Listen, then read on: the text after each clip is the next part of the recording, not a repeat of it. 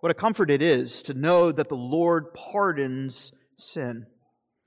Here we have a Savior who is the friend of sinners, just as the prophet Isaiah declares, saying to Isaiah to tell the people, Comfort, comfort my people, says your God. Speak tenderly to Jerusalem. Cry out to her that her warfare is ended, that her iniquity is pardoned, and that she has received from the Lord's hand double for all of her sins. Beloved Christian, if you have put your hope in the Lord Jesus Christ, rest assured of this that for everyone who confesses their sins and turns from them will find pardon and grace in Christ who bore our sins at Calvary. What good news this is. I'd now like to uh, in, welcome up to this time Ryan and Olivia Church uh, with Charlotte as well as the elders in the session of this congregation.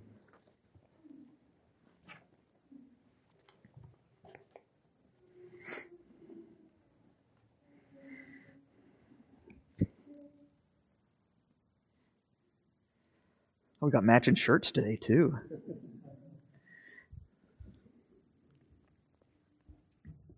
Our Lord Jesus says this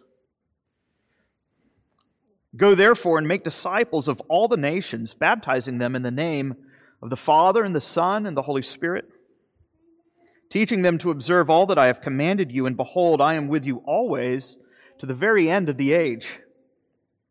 Our Savior instituted baptism as a sign and a seal for His church. It signifies our joining to the church and the great privileges that come in being united to Christ by faith alone. Scripture teaches us that sin has defiled the whole human race, even from birth. And yet, baptism signifies uh, what happens when we trust in Christ, that our sins are washed clean away. And yet, baptism does more, for it signifies that we belong to Christ, not just to the church. Just as Israel was baptized into Moses through the Red Sea, so too is Christ our Red Sea, having delivered us from sin's tyranny. And so we are called to live in light of our baptism, to repudiate the world, the flesh, and the devil. Just as Charlotte this morning is baptized, it is the church's duty and the parent's obligation to train her in the faith, to teach her what it means to remember her baptism that she is to put her hope in Christ and Christ alone and not her own works, and that she is to lay hold of the promises that are offered to her freely through Christ alone. In the Old Testament, circumcision signified one's union with Christ. Abraham believed and he was circumcised, and yet he was called to circumcise Isaac before he believed, to show that the promises of the gospel were for Abraham and for his children. And in the, in the New Testament, the sign has changed, but what it signifies is not. Now, baptism signifies Christ and his benefits towards us. And just as the promise was for Abraham and his children found in Christ typified, so now in Christ fulfilled is the promise for us and our children through the sacrament of baptism. So now, Ryan and Olivia, I'll put these questions to you as this is a delightful day, not just for Charlotte, but it is a day of uh, solemn duty for y'all as you take to yourselves vows that you will raise her in the covenant. Do you acknowledge that although our children are conceived and born in sin and are therefore subject to condemnation, that they are holy in Christ by virtue of the covenant of grace and as children of the covenant are to be baptized? Do you promise to teach diligently to Charlotte Lavender Church the principles of our holy Christian faith revealed in the scriptures of the Old and New Testaments and summarized in the Confession of Faith and the catechisms of this church? Do you promise to pray regularly with and for Charlotte and to set an example of piety and godliness before her? Do you promise to endeavor by all the means that God has appointed to bring Charlotte up in the nurture and admonition of the Lord, encouraging her to appropriate for herself the blessings and so fulfill the obligations of the covenant.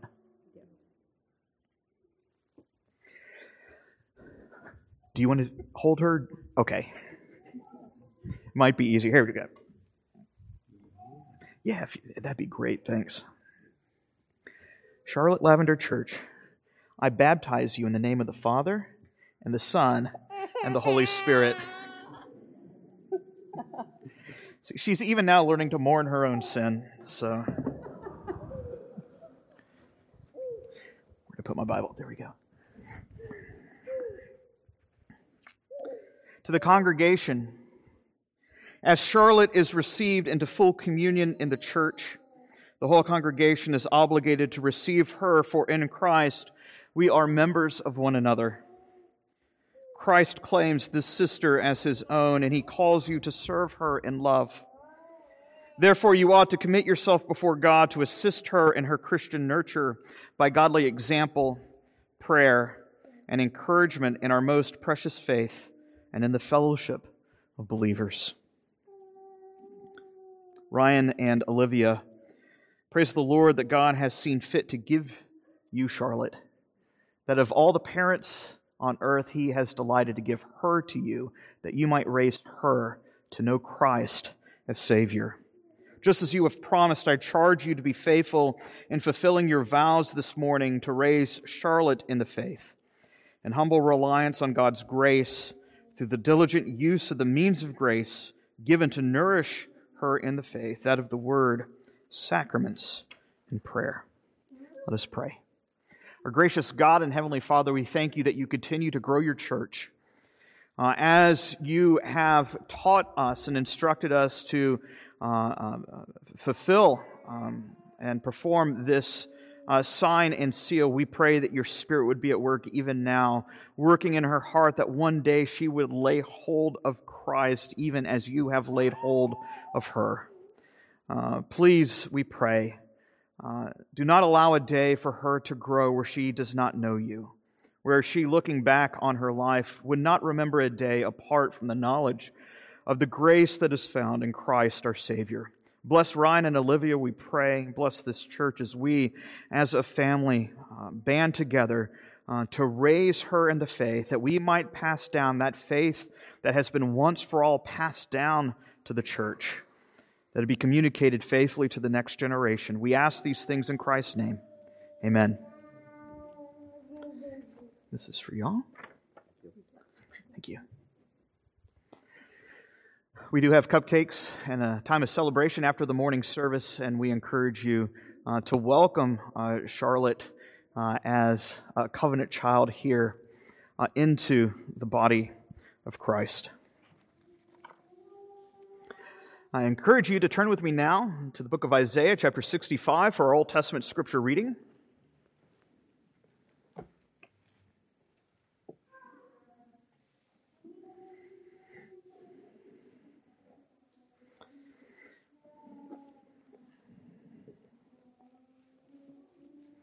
Here we see, uh, towards the end of uh, this glorious book, a book that was so often in the early church referred to as the fifth gospel, the Lord Himself address the wicked on the last day as He marks out and distinguishes the blessings of the people of God uh, versus the judgment that will fall upon the nations as the Lord brings an end to history itself.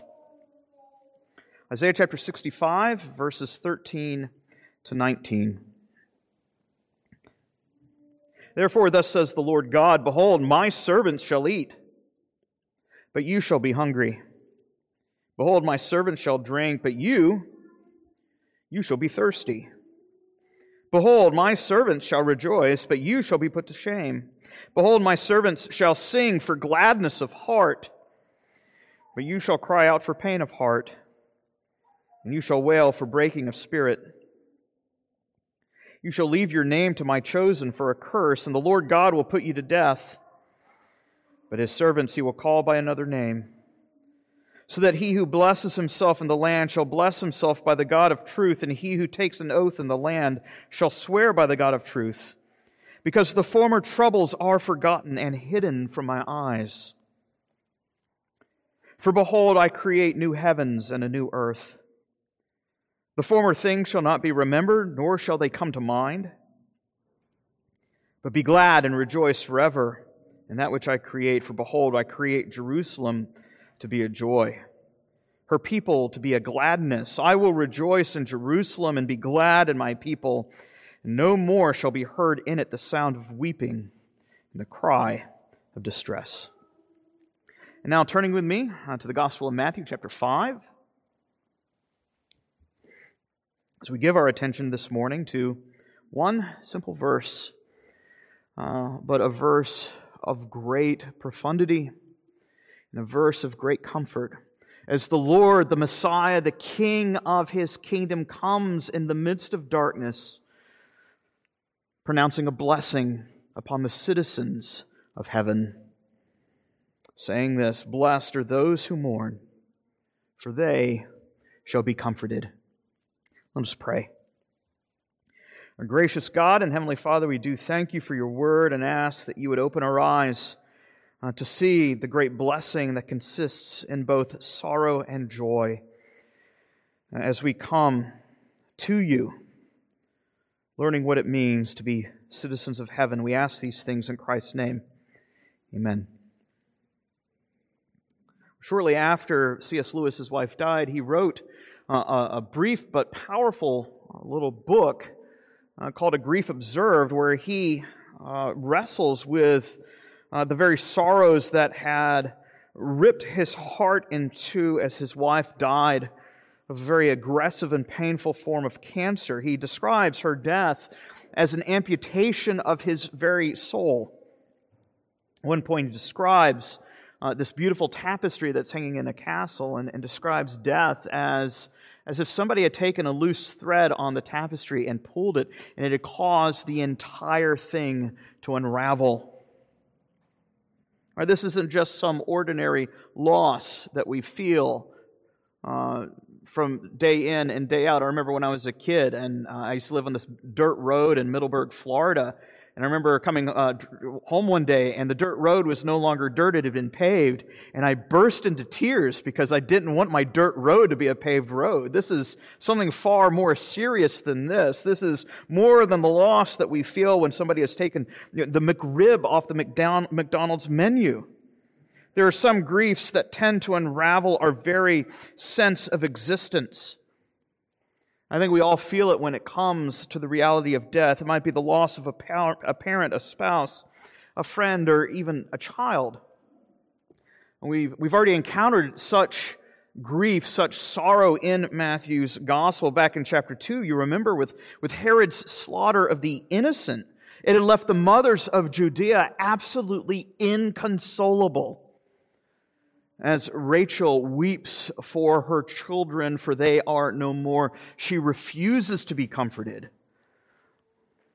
A grief that is so deep that causes her to wail and to think that there is nothing that could ever console her.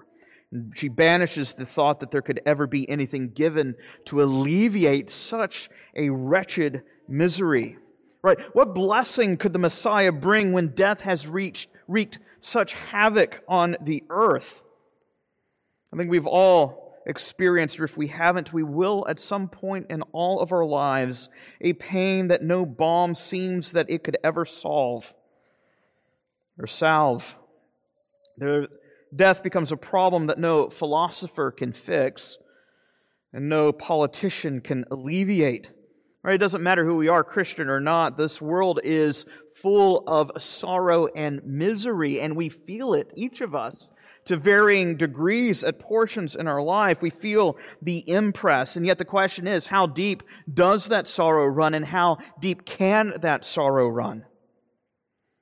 If you recall from a few weeks ago when we began working our way through the Beatitudes, these blessings that Jesus pronounces are not merely natural dispositions, even as we considered last week, where Jesus pronounces, uh, or two weeks ago, a, a blessing upon the poor in spirit. It's not simply a blessing upon all those who are materially poor.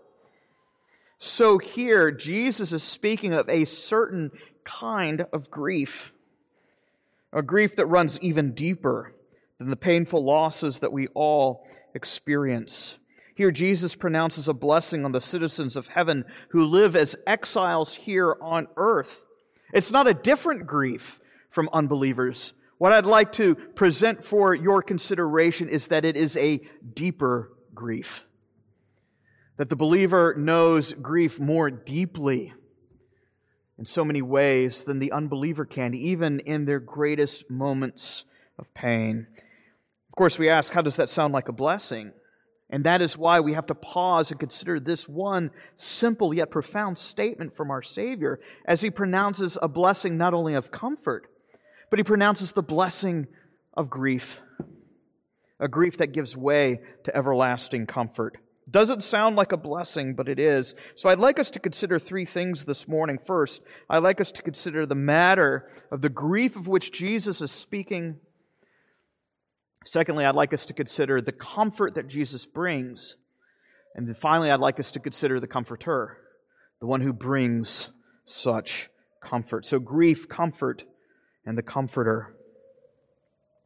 I think it's a common temptation to read the Beatitudes as some type of abstract sets of laws or principles uh, that applies to everybody across the board. Uh, so often, many of us look at the Beatitudes and treat it like uh, Newton's law of gravity.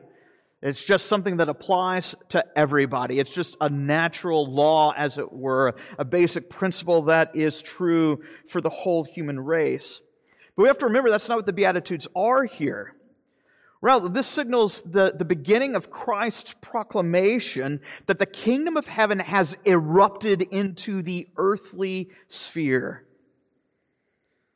And blessings are now proclaimed upon the citizens of heaven who live in a world of darkness, they who themselves are now the light of the world. Christ has come to upend and undo the sin and the misery into which this world has been thrust. We have to understand the Beatitudes as they are given within the greater context of the history of salvation. As our first parents rebelled against God and cast the world into an estate of sin and misery. That's what our shorter catechism, question 17, teaches us. This is what the Bible teaches us that death has not always been the way things are. Affliction, sorrow, misery, poverty, hunger, sickness. That, that is unnatural to human existence. Death is unnatural. Death itself is a part of the curse. It was not a part of the original created order. By Adam's rebellion, he has thrust the whole human race into a double misery, a double affliction, in a state of sin and in a state of misery. That's what Paul teaches us in Romans chapter 5. Through the disobedience of one man, sin entered the world. And because sin entered into the world, now death has come through sin both rebellion, hostility against God, and then all the miseries that attend the consequences of sin, though we all suffer under. Know, why, if I could be so blunt, why is Oregon such a cesspool? Why is any state or any country such a cesspool? Fundamentally, the problem is not the distinction between rich and poor. More fundamental than the political programs that address wealth and poverty more deeply than those laws that try to address uh, uh, injustices, whether real or perceived. The root problem of our misery here, whether it's in Oregon or Florida or Russia or Ukraine or England or anywhere else on the face of the earth, the root problem is the problem of sin. And of course, it's so easy to decry the sins of others If you don't believe me, just go into social media and see everybody who always wants to talk about the sins of other people. Who here has, in reading the news, you know, discovered you know, your, least favorite politician caught in the latest scandal, and in your heart of hearts, you secretly deep down whisper, Yes, finally. Now he'll get his just deserts. And in one sense, you're happy that it has happened. Because now your own political program or whatever it is that you cling to in this life you think will advance for the better.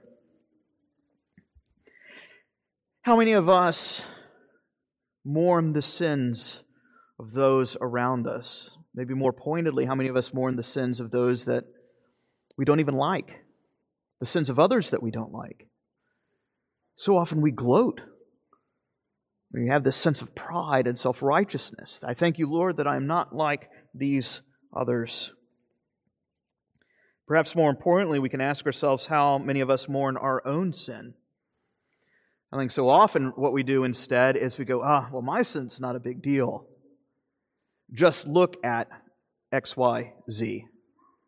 Right? The great trump card that everybody always wants to play, right? At least I'm not Hitler. That's setting the bar pretty low. If you ask me, if you want to con- compare our own moral failings or accomplishments uh, to a 20th century dictator. It's not natural to mourn our own sin. Rather, what is natural for us is to cover it up or to excuse it. Or if the rest of society approves of this sin, to flaunt it, to wallow in it, to relish it. But what Jesus is doing here is he is reorienting our gaze and our perspective.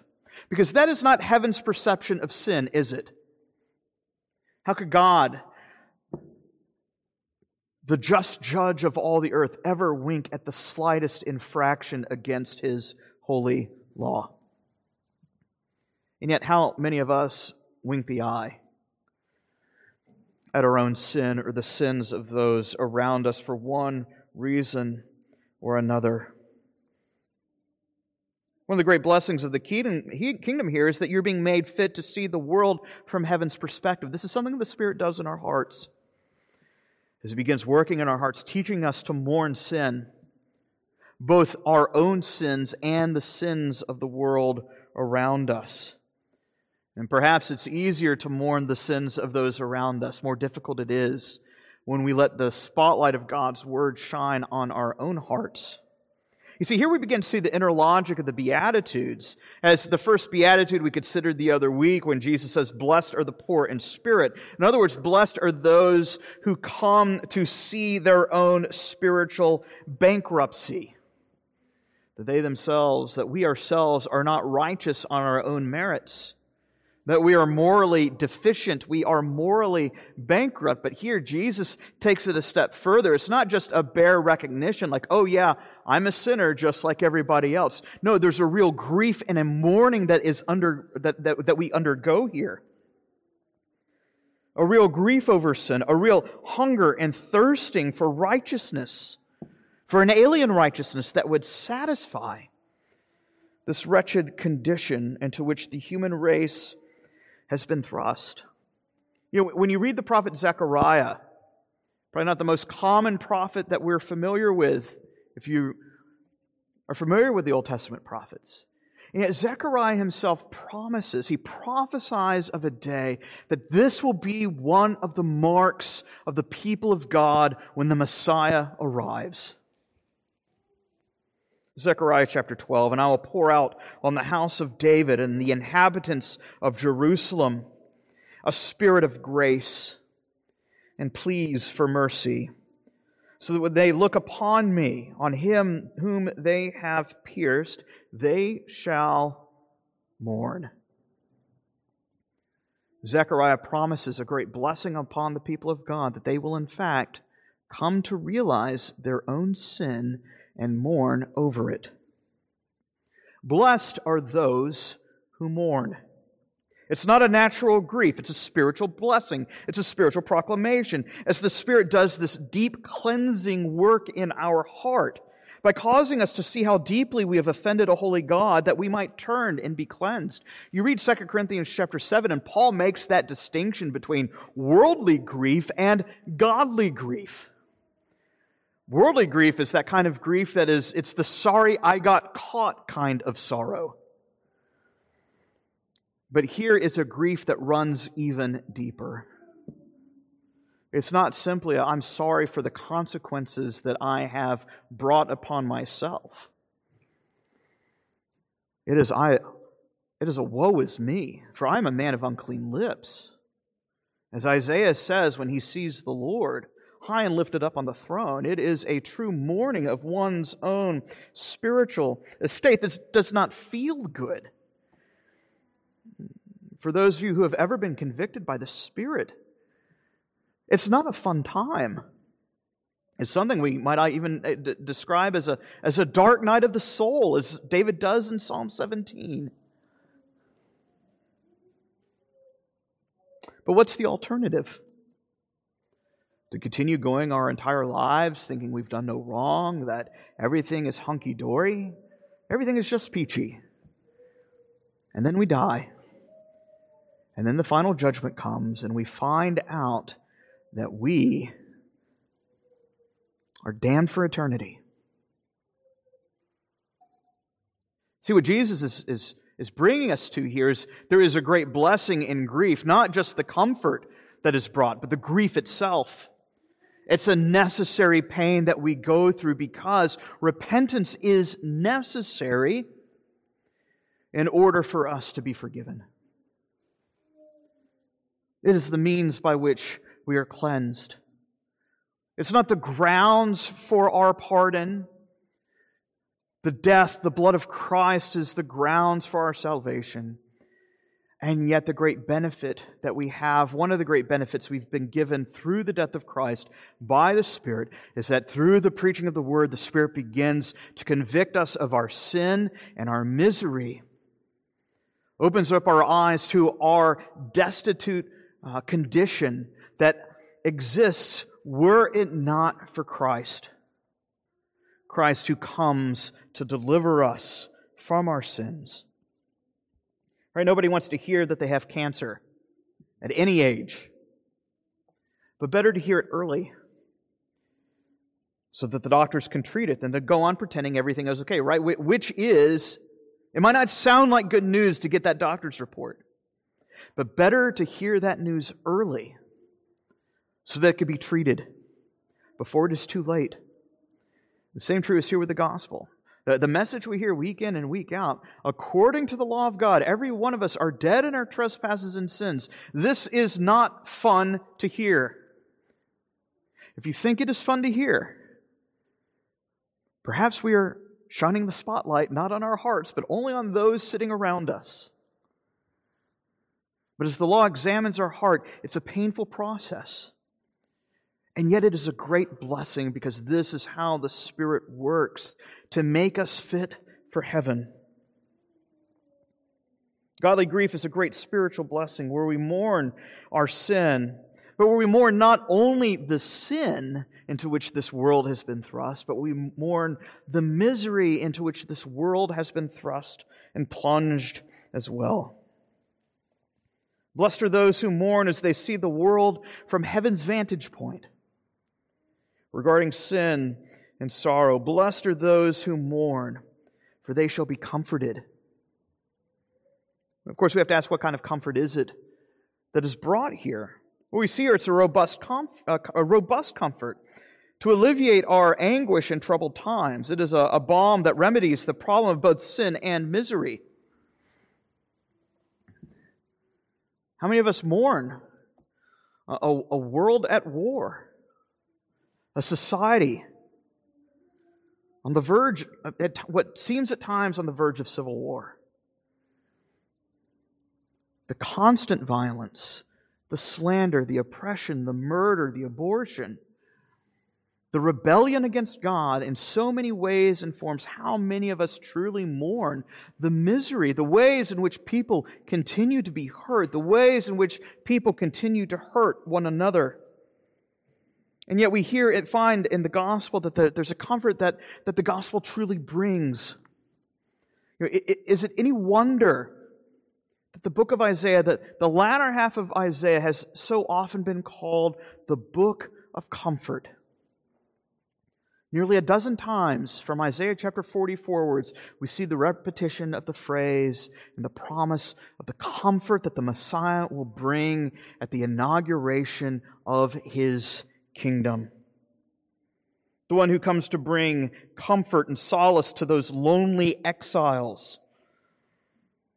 Comfort, comfort my people, says your God. Speak tenderly to Jerusalem. Cry out to her that her iniquity is pardoned. Sing for joy, O heavens. Exult, O earth. Break forth, O mountains, into singing, for the Lord has comforted his people. He will have compassion on the poor and the afflicted. Isaiah 51 For the Lord comforts Zion, He comforts all of her waste places. Not only does He pardon her of her sin, He will make the desert like the Garden of Eden. O afflicted one, storm tossed and not comforted, I will lay your foundations with sapphires. Rejoice, all of you who love Jerusalem, all of you who mourn over her, that you might be satisfied. For the Lord says this Behold, I will extend peace to her, peace like a river, and you will be comforted, and you will rejoice. See, what we find here is not just a double grief, uh, a sorrow over our sin, a sorrow over the misery that this world has been plunged into, but also a double, double comfort that addresses both the sin and the misery into which this world has been plunged. An assurance of pardon for all who turn to Christ. A restoration of all that has been lost in the misery that this world has been cast into, a misery that will be overturned on the last day when death itself will be undone. The book of Revelation tells us where the Good Shepherd takes his precious flock and guides us to springs of living water, and will wipe away every tear from our eyes. The great comfort of the heaven, uh, the great comfort of heaven is the hope and the assurance of the forgiveness of sins, and is the hope of heaven itself, the new heavens and the new earth where death will be undone. Matthew Henry, in commenting on this particular blessing, says this that the happiness of heaven consists in being perfectly and eternally comforted. See, this, this is where the real comfort comes. This is a comfort uh, and a balm. It's a salve uh, that, that runs so much deeper than any Hallmark greeting card ever could. We look around us, and the best that the world can offer is this bombardment of sappy, feel good blurbs that simply say things like, You are good enough, you're smart enough, and doggone it, people like you. where the solution to grief is to pretend that everything is okay, and yet it offers no promise, it offers no assurance, not even a hope or reality of redemption. Simply the gentle yet brutal command to pick yourself up and to comfort yourself. And yet we see here our Savior not telling us to comfort ourselves. He's not saying, if you are in the midst of grief and mourning, cheer up, it's all going to be okay. As if He is calling you to generate and self generate your own brand of comfort. No, the promise of comfort that He gives is a promise that comes outside of ourselves. This is where the grammar is important. Note the passive voice here. He does not say, Blessed are those who mourn, for they shall comfort themselves. So blessed are those who mourn, for they shall be comforted.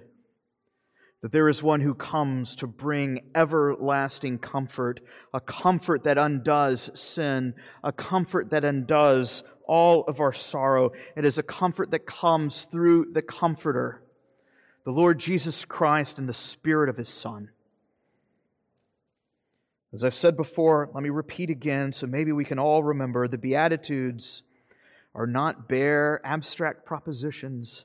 This is a proclamation of blessing that the Messiah has finally arrived with a kingdom that comes in the midst of darkness to upend all sin, misery, and death.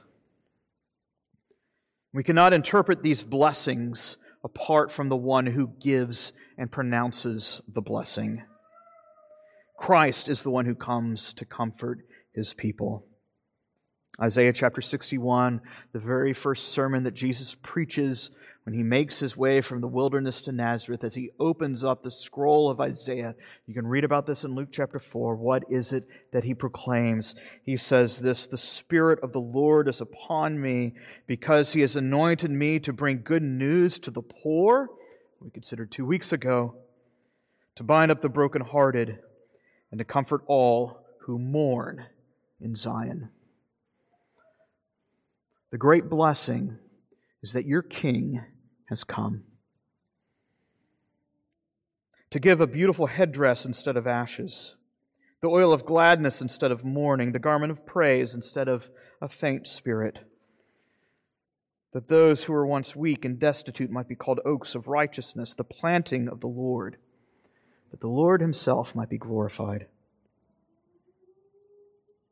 just as the Lord promised through Isaiah, as we heard read uh, for our Old Testament lesson. Here is one who comes to inaugurate the arrival, to proclaim the, the heralding of the new creation, the new heavens and the new earth that will be revealed and unveiled on the last day, where death itself will not be granted entrance into this heavenly Canaan, where the mourning will be upended, where sorrow will give way to joy, where grief will give way to comfort, where the sound of weeping and mourning and distress will give way to shouts of jubilation and song. The comfort that Jesus promises here is a comfort that only He can give. It is a comfort that no politician, no greeting card, uh, uh, no uh, uh um, uh, grief counseling therapy group can give. Here's an everlasting comfort that deals with grief all the way down to the deepest root. And it is a comfort you cannot have apart from Him. To have this kind of comfort, only comes to those who turn to Christ as their Savior and Lord. But what good news it is! Here is a king, not a tyrant. Here is one who, in his gentleness and in his mercy, comes to remove all your sorrow, not to impose new burdens, but to lift you up from the muck and the mire the one who has come by taking to himself flesh and blood, who, as the last Adam, has come to undo all that the first Adam had done, that he might not leave us to wallow in our sin and misery, but to bring us up and to deliver us from it. He did it by taking our sins at the cross just as the prophet Isaiah says that this Messiah would truly be called the man of sorrows, the one who in the fullness of time was born under the law that he might bear the curse of the law that was due us at the cross. Who, just like Jeremiah, comes as the weeping prophet, mourning the sins of the people even to those who would not repent, as he enters Jerusalem, proclaiming, O Jerusalem, Jerusalem, the city that kills the prophets, the city that stones those who have been sent to it. How often would I have gathered your children together, as a hen gathers her brood under her wings, but you would not have it? Here's one who comes to mourn the sin of the world, even those who have rejected him. Here's the one who comes to the grave of his close friend Lazarus and weeps like a baby. As John writes, becomes enraged in his spirit. Where Lazarus becomes the object of Christ's grief, death becomes, as B.B. Warfield writes, the object of his wrath. As Christ's soul is held by rage, Christ advances to the tomb as a champion armed for conflict, conflict and flaming wrath against the foe, as he comes to smite death on our behalf. To speak of Christ who delivers us, Christ who mourns our own estate of sin and misery, who not only saves us from the evils that oppress us, but who has felt for and with us in our oppression and under the impulse of these feelings has wrought out our redemption. Christ, who ascends to heaven and still does not leave us comfortless. Jesus himself says to his disciples the night in which he is betrayed, I will not leave you as orphans. I must go and ascend to heaven that I might give you the Comforter. As he pours his Spirit out on his church to convict us of our sin, though it might not feel like a blessing, it is a great blessing indeed who guides us in the path of righteousness, who protects us from our enemies, and who comforts us as he molds us to look like our great friend Christ, the man of sorrows, and leads us to heaven. How does God comfort us? He comforts us by giving us the Spirit of His Son. A double comfort to reckon with our sin and our sorrow, both now and forever. And a double comforter. Christ in heaven, whoever lives to plead our case before the Father, to know that we've been given free access to the throne of grace, that as we mourn our sin, we will find comfort and assurance of pardon. Not just Christ in heaven, but the Spirit here on earth who has been poured out into our hearts, who grieves with us, who mourns, who moans and groans and prays even when we do not know how or what to pray. Right, this is it's a great blessing. Jesus here is not talking about a natural grief, rather this is a spirit wrought grief that leads to a spirit wrought comfort. We might mourn like others in this life. But we find that as believers, we in fact mourn more deeply. As we mourn the cause of all our sorrow. We mourn, but we do not mourn like those who have no hope. For God has promised to give us one who will comfort us and will wipe away all the tears from our eyes with the blessed hope of redemption. It is the hope of heaven. Let us pray. Our gracious God and Heavenly Father, we do thank you for the word that you give to us, the promise of comfort, that even when we are afflicted by your word, it is for discipline as sons, uh, that we might repent and be restored and grow and know more deeply the grace of God and the comfort given through our Lord Jesus Christ. Bless us, we pray, we ask in Christ's name. Amen.